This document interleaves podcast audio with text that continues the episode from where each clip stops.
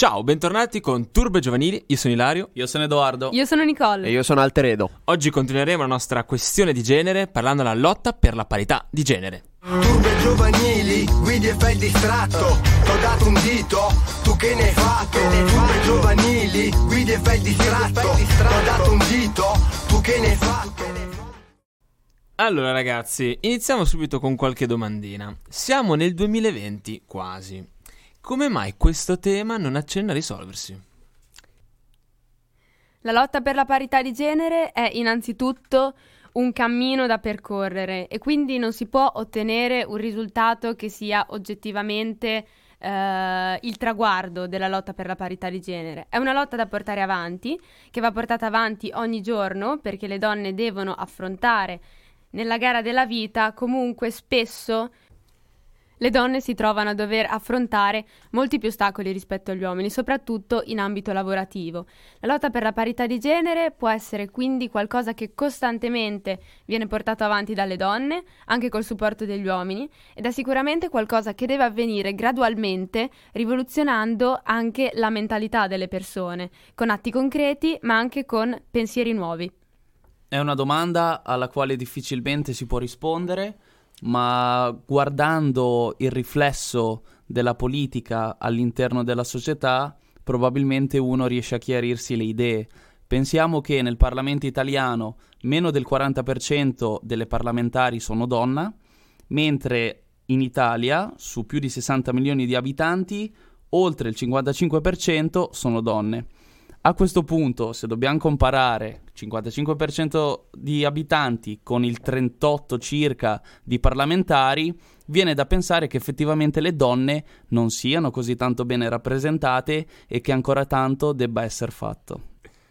Assolutamente sì, abbiamo visto una certa discrepanza anche durante appunto l'excursus della, della storia del nostro paese, sia dall'unificazione e poi anche dalla, dalla Carta Costituzionale, dopo le, l'emanazione della Carta Costituzionale che di fatto sanciva l'eguaglianza, concedeva la, la libertà di voto, al, il diritto di voto alle donne, abbiamo visto comunque nel paese, sia nell'ambito privato che nell'ambito pubblico, ehm, proseguire alcune pratiche che di fatto, non, non de jure, ehm, confermavano quella che è la vecchia usanza, soprattutto del nostro paese, di confermare quelle che appunto sono le pratiche discriminatorie.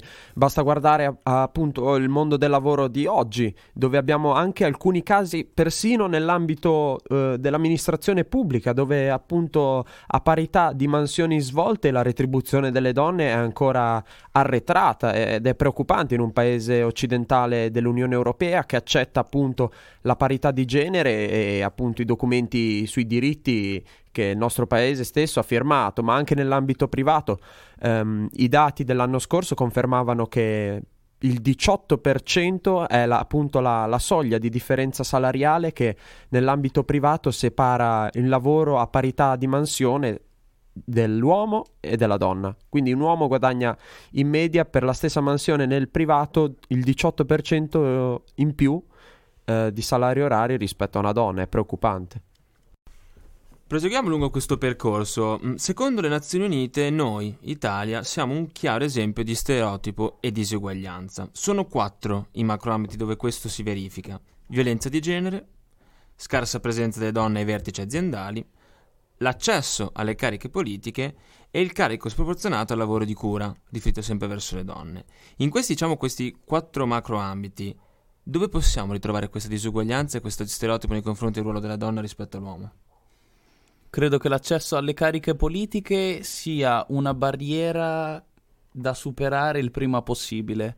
Non c'è ancora stata una presidentessa della Repubblica Italiana o presidente come la Boldrini vorrebbe che venissero chiamate, così come una presidente del Consiglio dei Ministri. Non a caso la menzionata politica ha creato eh, in passato una stanza all'interno del Senato, eh, all'interno della quale c'è uno specchio con sotto la didascalia futura Presidente della Repubblica e futura Presidente del Consiglio. E in quello specchio ogni ragazza ci si può specchiare. Vai Nicole. La violenza di genere in Italia è un codice rosso, infatti gli altri paesi quando si vuole dimostrare che la situazione è veramente grave, si porta come esempio l'Italia. Infatti mi ricollego prima anche al fatto che ho detto che ci vuole ci vogliono atti concreti, ma ci vuole anche un nuovo modo di pensare, perché molti uomini non riescono a sopportare il mutamento della figura della donna, cioè sono ancora legati alla vecchia tradizione dove la donna era esclusivamente una loro schiava, una loro proprietà, direi anche, e quindi non reagiscono male all'emancipazione della donna ed esplodono in questi atti che non si possono nemmeno definire umani. Quindi ci vorrebbe un'educazione collettiva alla parità di genere. Ecco, Nicola ha affrontato la questione della violenza di genere, Edo l'accesso alle cariche politiche, Alteredo. Perché c'è una scarsa presenza delle donne ai vertici aziendali, secondo te? A mio avviso perché, perché siamo l'Italia, perché i fenomeni di degenerazione eh, avvengono quasi sempre eh, quando devono essere nascosti nella sfera privata, e quindi il privato dove il pubblico non ha controllo. Non ci credo e non ci voglio credere che all'interno dell'ambito privato le donne siano meno capaci, perché vorrebbe dire o che hanno meno ah, possibilità di evoluzione di carriera oppure hanno comunque diversa disponibilità di accedere alla carriera scolastica e quindi poi di entrare nel, nel mondo del lavoro con una preparazione inferiore.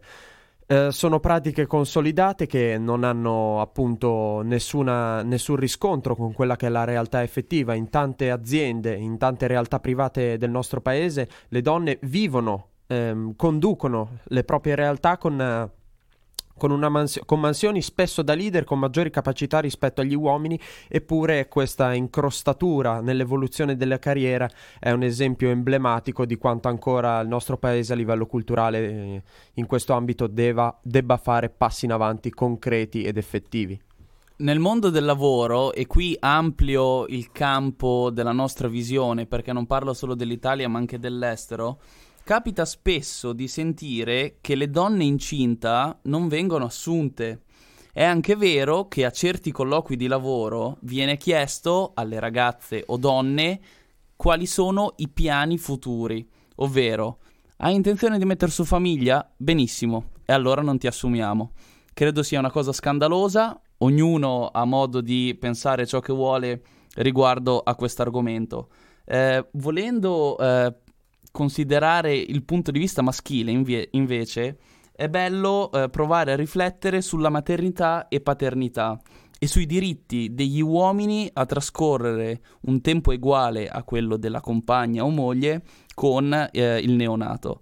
In Italia non succede. Se uno invece si muove verso il nord Europa scoprirà che sia la madre che il padre hanno la possibilità di spendere esattamente lo stesso tempo con il neonato ma infatti una certa visione della donna, cioè legata a compiti familiari come la cura dei figli, lavori domestici, non si ripercuote mai solo sulla donna, ma coinvolge sempre anche l'uomo.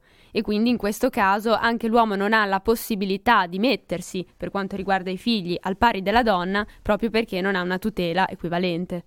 Assolutamente sì, sono, sono, d'accordo con te Nicole. Eh, mi è capitato a lezione quest'anno eh, nel corso di sociologia all'Università di Bologna di mh, confrontarci con il nostro professore ehm, circa dei grafici che dicevano nella vita privata dell'uomo e della donna nei principali paesi europei e si poteva vedere purtroppo come nei paesi del sud Europa, quindi Italia, Spagna, Grecia, il tempo speso per l'uomo, quindi il genitore maschio, ehm, del figlio sia enormemente inferiore rispetto a quello della donna, così come il tempo speso per sbrigare le faccende do- domestiche, mentre nei paesi nordici, come diceva prima appunto Edoardo, ehm, l'uomo è responsabilizzato anche nella, nella sfera domestica e credo appunto che sia un elemento favorevole a questi paesi per, eh, per, bilanciare quelle che poi sono le vite dei, dei, lavoratori sia nella dimensione privata che in quella lavorativa e i paesi del sud dell'Europa dovrebbero darsi una mossa in questo senso, assolutamente. Bene, per concludere voglio farvi fare un gioco velocissimo. Live... Proviamo un attimo a quantificare le prospettive future. Secondo voi, a livello di anni, tra quanti anni potremo parlare di parità? Come ho detto prima, secondo me non c'è un traguardo fisso in cui si possa dire sì, abbiamo aggiunto, eh, raggiunto la parità, perché sarà sempre una lotta in corso e che quando si fa un passo in avanti, poi si fa un passo indietro. Quindi bisogna sempre stare lì sul pezzo e cercare di battersi per, un, per i diritti della donna. È una questione, a mio avviso, che riguarda puramente la pratica e la cultura di massa, quindi al momento io la non lo so quantificare.